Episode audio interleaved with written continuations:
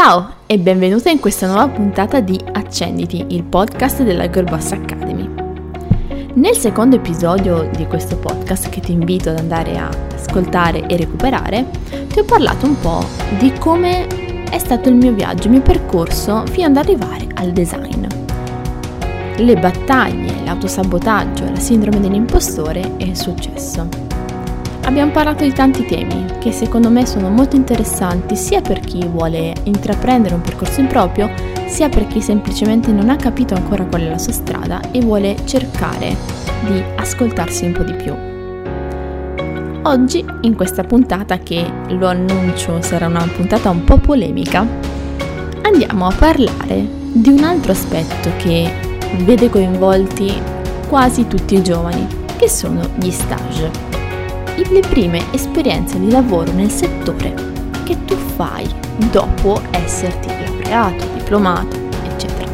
E metterò un focus sulle grandi multinazionali che ti accolgono nella loro realtà e sulla ripercussione che in realtà ha nella vita di un ragazzo questo tipo di esperienza.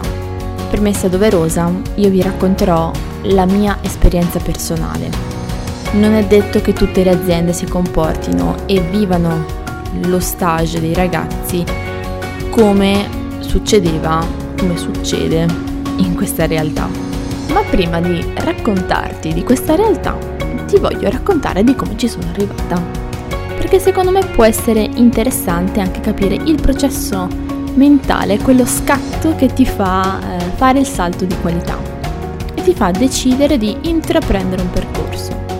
Se avete ascoltato il podcast precedente saprete che io in realtà ho sempre lavorato, mi occupavo di altro, ma ho sempre fatto qualcosa, per cui conoscevo molto bene i meccanismi del lavoro. Arrivata a un certo punto della mia carriera, del mio curriculum, e essendomi diplomata, ho voluto iniziare a cercare qualcosa che fosse nel mio settore. Volevo iniziare a fare esperienza nel design, volevo farlo in un'ottica duratura, trovando un posto che mi avrebbe dato delle opportunità.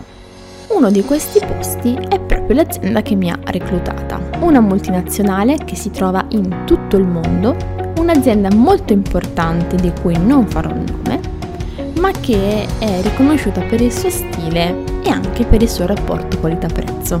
Questa azienda spesso è alla ricerca di nuovi stagisti, stagisti che eh, lo dico già subito, senza tenerti troppo sulle spine, fanno come degli operai. Quando ho fatto i primi colloqui per entrare in questa realtà, vi dirò la sincera verità, avevo altissime aspettative.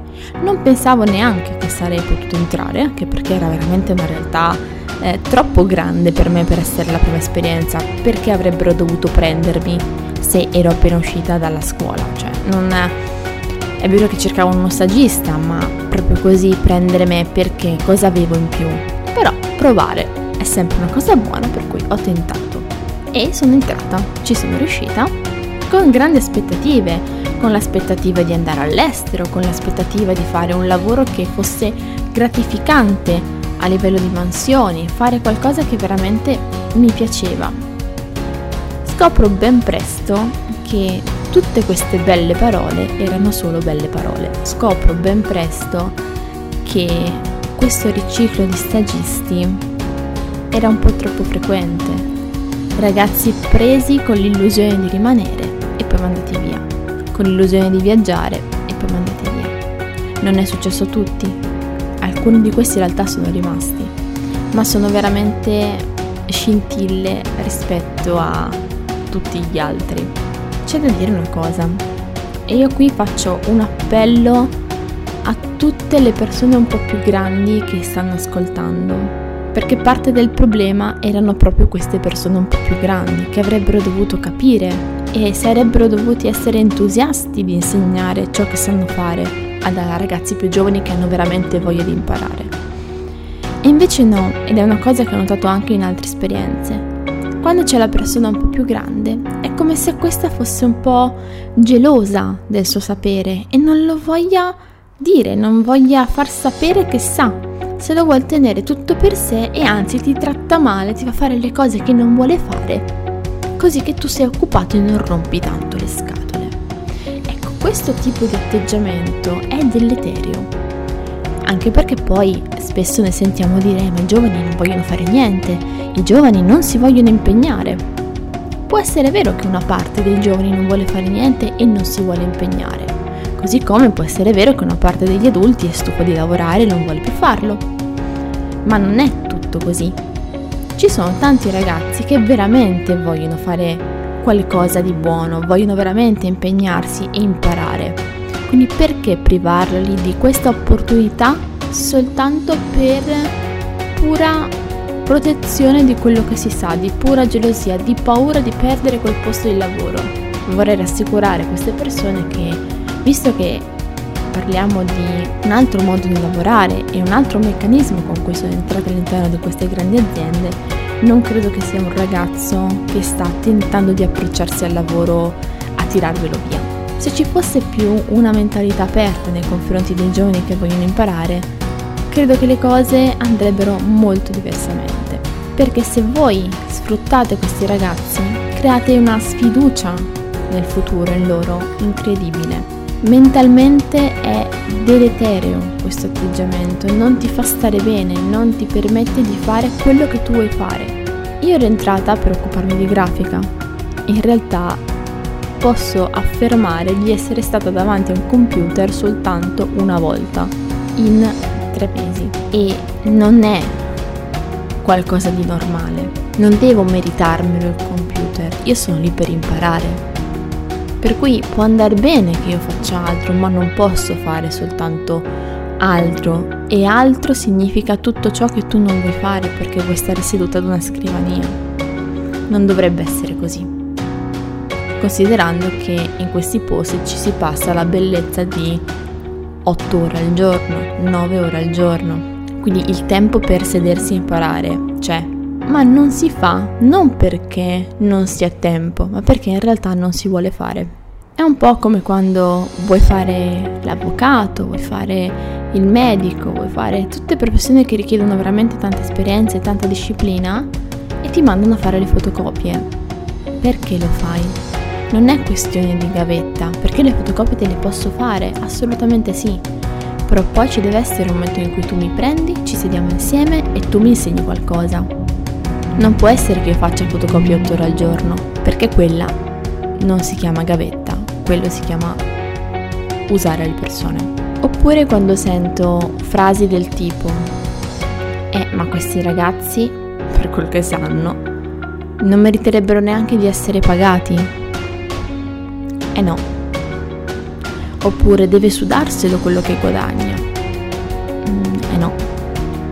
Perché se io lavoro e tu mi sfrutti costantemente, non mi insegni niente, io magari per venire lì spendo anche dei soldi per arrivare in quel posto, che sia con la macchina, che sia con i mezzi pubblici, e lavoro come lavori tu, è come se i soldi me li devi dare. Ci mancherebbe altro, sto lavorando. E camuffare tutto con la gavetta o con, beh tanto non so niente che cosa gli vuoi dare. Tutte queste frasi qui a me danno estremamente fastidio come se tu dovessi spaccarti per forza la schiena prima di meritare uno stipendio decente.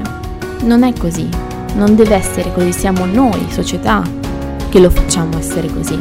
E qualcuno deve pur dirlo. Perché se io sono lì e faccio lo stesso lavoro che fai tu, perché tu lo stipendio te lo meriti e io no? Perché tu hai vent'anni di esperienza più di me? Non so, io non lo trovo un uh, ragionamento troppo logico così come il promettere delle cose. Perché prometti qualcosa che sai già che non manterrai?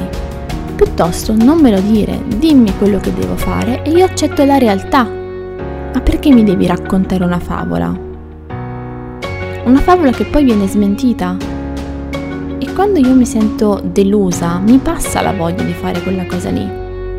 Non ho più stimoli.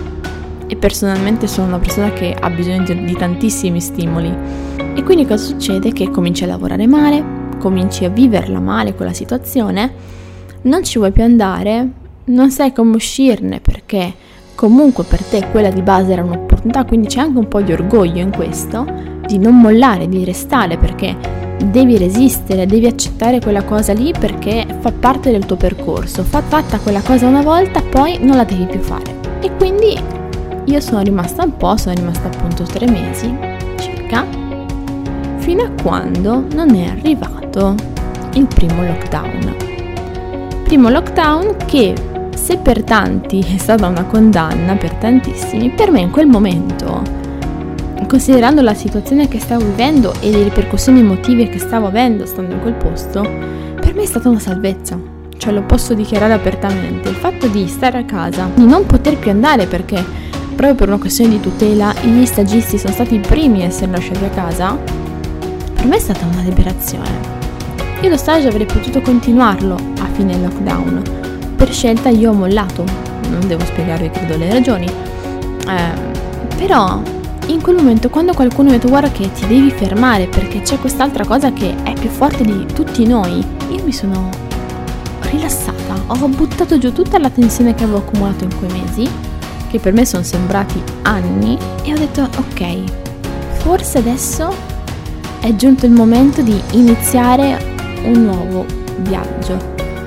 Forse è il caso che comincio a prendere seriamente in considerazione l'idea di fare qualcosa che sia mio e se avrò degli stagisti, vi posso garantire che non verranno mai trattati come sono stata trattata io e come sono stati trattati e come vengono trattati tantissimi ragazzi che in realtà hanno veramente voglia di fare.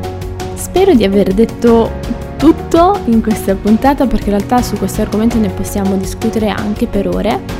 Anzi, io se vi va vi invito a venire su Instagram, mi trovate come Jessica Solfi-basso con la in comune, Jessica Stolfi, ehm, per magari parlarne un pochino meglio. Fatemi sapere se anche a voi è capitata un'esperienza di questo tipo, se ehm, come l'avete affrontata, come l'avete vissuta, se su di voi ha avuto delle ripercussioni emotive forti, se avete mollato la presa a un certo punto e non ce l'avete fatta più, o al contrario se avete avuto delle belle esperienze di stage dove sono state veramente formative per voi, a prescindere che siate rimasti o meno in questo posto. Raccontatemi un po' la vostra storia, vi aspetto su Instagram e ci vediamo nella prossima puntata di Accenditi, puntata con ospite, cui parleremo sempre del far scattare una scintilla, ma vi racconterò la storia di qualcun altro.